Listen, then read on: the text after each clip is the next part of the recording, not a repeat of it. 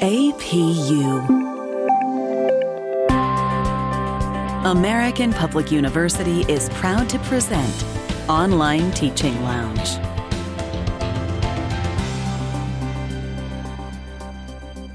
This is episode number 29 How to Make the Most of an Online Conference.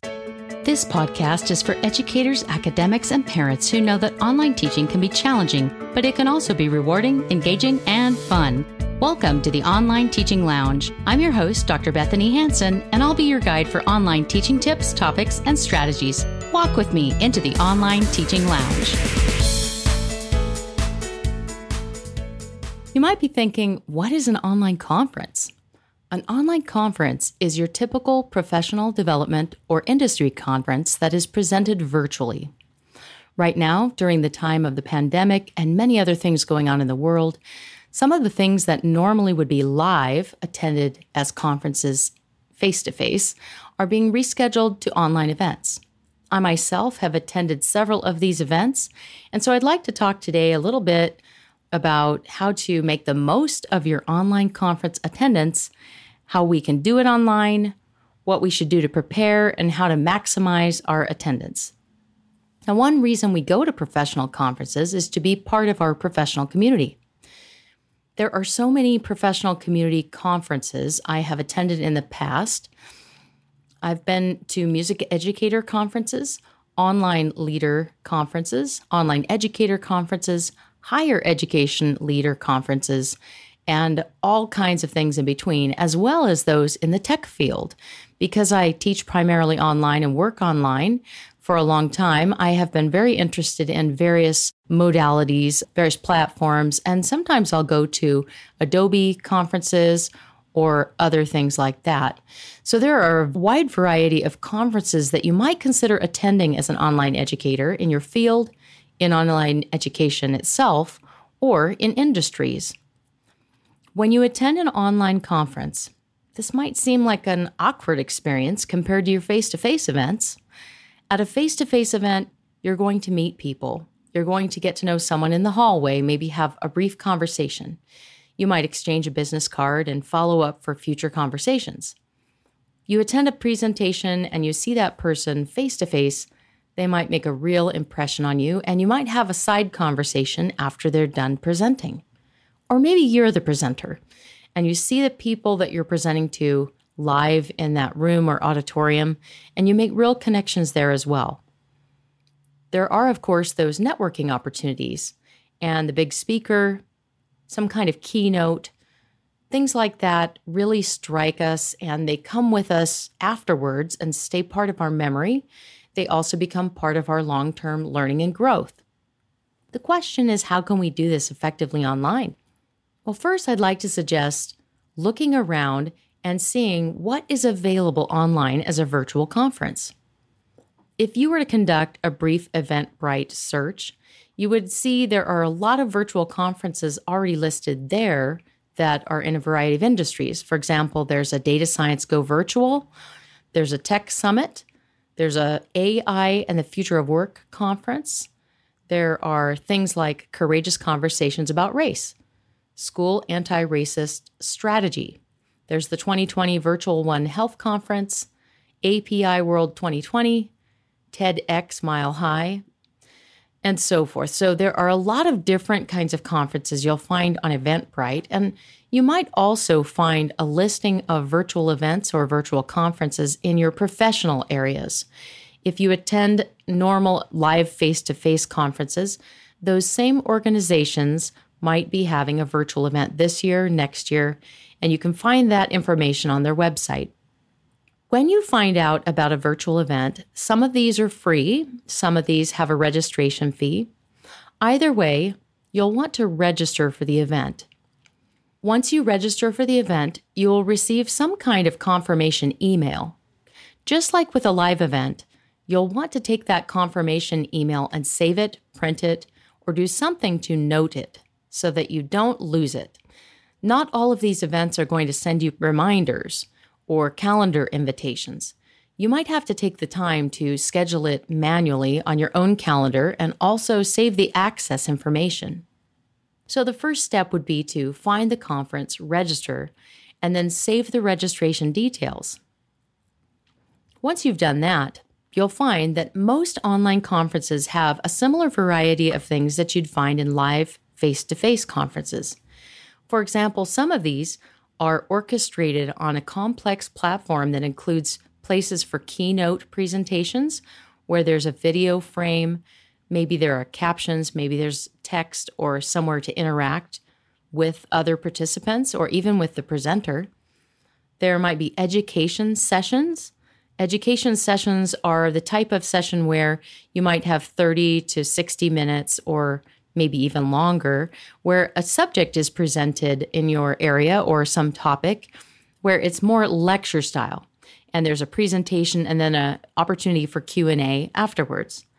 There might be hands-on workshops where you might have something you're doing while you're engaging in the conference and watching the presentation and it's interactive.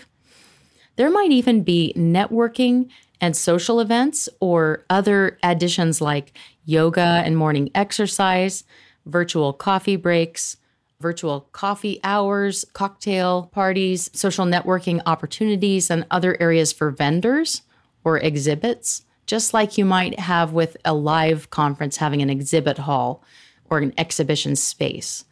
The activities in a virtual conference might actually take place in real time synchronously. And if that's the case, you would want to put those dates and times for all the sessions you're going to attend on your calendar and block out the day that you're going to attend the conference. Alternatively, a conference might have on demand sessions. These would be asynchronous, and that means that you can watch them at any time so you can look them up during your free time, after work, or block out the day and attend them all at once. Or you might find that a conference has some combination of those two options, real time and on demand sessions.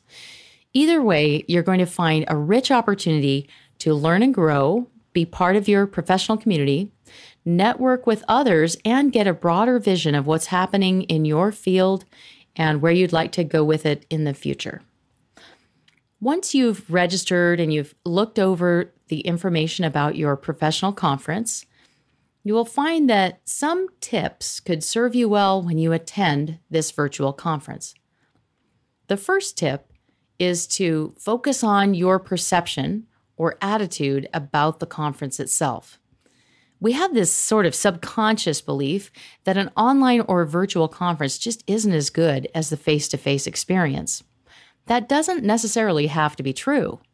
In fact, in some ways, that conference might be even more effective as you sit without the distractions of the environment and simply tune in to the content itself. So, an online session can be done very well. And of course, just like in a live conference setting, you might also have the session done poorly. It depends on the presenter, the topic, and how things have been organized. However, if you really approach this with your best attitude of getting something out of it, it's going to just heighten that experience for you and make it a more positive one. Secondly, calendaring and making this calendar a priority, just as if you were attending live, is critical to really engaging in that conference. In my own experience recently, I registered for one conference I received the confirmation email. I got the login information. I did log in and watch one session at that conference. It was a free conference. I wasn't really highly motivated to engage any further. And I missed all the rest of the sessions. And I tried to do work when I should have been at the conference, and I really just missed out. So, limiting distractions starts by putting those sessions on your calendar and blocking out your calendar so that your time doesn't become scheduled to do other things. Then, when you cut your distractions out, you might even close your email, you might turn off the notifications on your cell phone, and just really act like you're just attending a conference, really focusing on the conference experience itself. When you do that for yourself, you're going to get a lot more out of the experience. If there's an option to buy partial or full access to the conference, I highly recommend buying the full access, even though it is virtual, because you're going to get a lot of background material, additional information, and all that good stuff that's going to make it a better experience for you. If you need help turning off your distractions when you're connected to the conference itself, you might consider putting up a do not disturb if you have something like Skype Business that tells whether you're online or if you're in Slack. You can use Focus Assist on your computer. This will stop the notifications that pop up on your screen. You can use an out of office responder for your email. You can also turn on Do Not Disturb on a cell phone. And then when you're in the conference itself, there should be at least some way to interact. If it's like some of the online conferences I've investigated recently, there might be a platform where chat can happen. You can also post to Twitter and different places about different things you're learning at the conference. The more you interact, the more you're going to really get something out of that experience. So use the interactive features that might be present in the conference platform. There might be the opportunity to raise your hand and ask a question or a session might include a poll or some other kind of engagement opportunity with the session. The more you actually participate in those things, the more you're going to get out of it, and you're going to be thinking about whatever is being presented. Especially if this is a topic of interest to you, engaging is worthwhile and it cements your learning. It goes with that idea that neurons that fire together wire together as you're thinking about the concepts that are being presented or shared, if you're engaging and interacting at the same time, it's going to help you form better connections in the brain and remember the experience.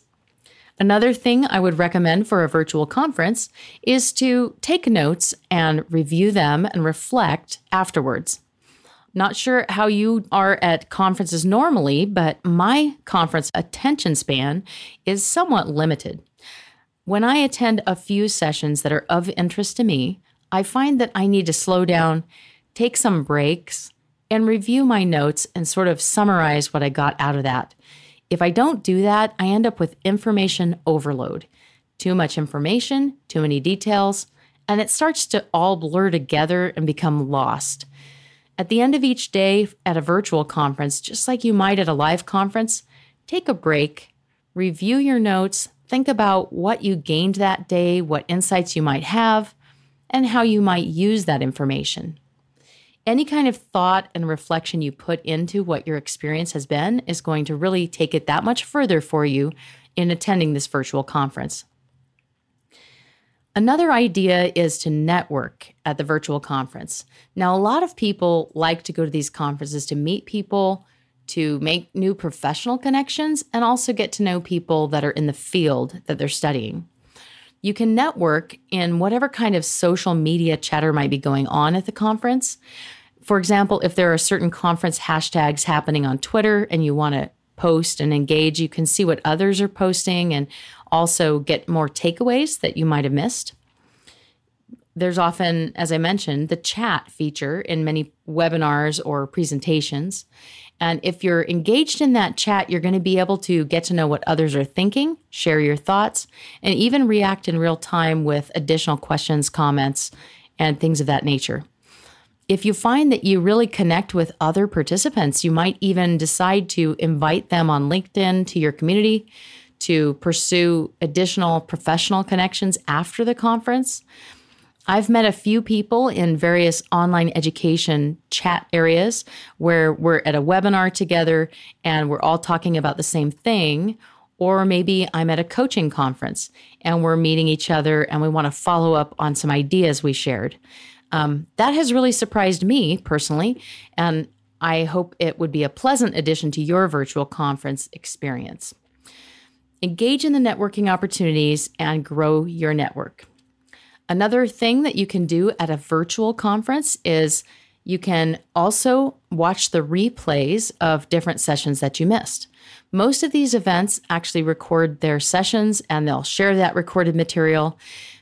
But it's best to schedule time on your calendar when you plan to watch those recordings so that you don't just set it aside and never get back to it and then get back to it in a pretty decent time frame. If you attended that conference this week and you wait 5 months to watch the replay, it's often out of sight, out of mind, and we've forgotten completely about it.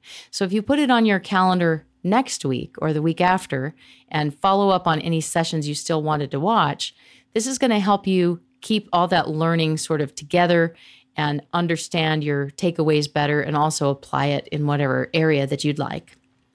Lastly, some of these virtual conferences have interesting additional things like concert nights or virtual trivia, a game night or virtual happy hour. It might be in Zoom, Google Meet, or some kind of breakout room. It's an interesting opportunity to engage in those additional things you might be part of at a real conference.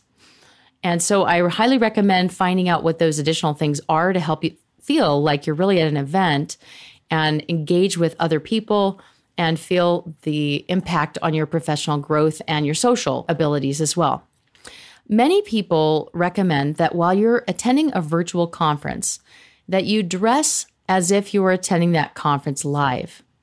When you put on your professional attire, it can add to your focus and give you a better sense that you are doing something significant and it will also help when you're on Zoom if you should end up in a chat with other people and be on video so that you feel confident and look professional too. Overall, the online virtual conference option is a new trend this year, and I'm personally very happy to see it because there are few events we can attend during the pandemic. So, opportunities to go to teaching conferences, professional conferences in my field of music education and also coaching conferences. These have all been really great opportunities for me personally. And I hope you'll check out the options that are available to you in your field as well. Again, these are great chances to be part of your professional community, to disconnect from the daily routine that you have, to network with others, and have a bigger vision of what's going on in your field as well as learning and growing. It's what keeps the passion alive and helps us to stay interested in our day to day work. All the best to you in your online teaching this week and your exploration of virtual conferences. This is Dr. Bethanie Hansen, your host for the Online Teaching Lounge podcast. To share comments and requests for future episodes, please visit bethaniehansen.com forward slash request. Best wishes this coming week in your online teaching journey. For more information about our university, visit us at study at apu.com. APU American Public University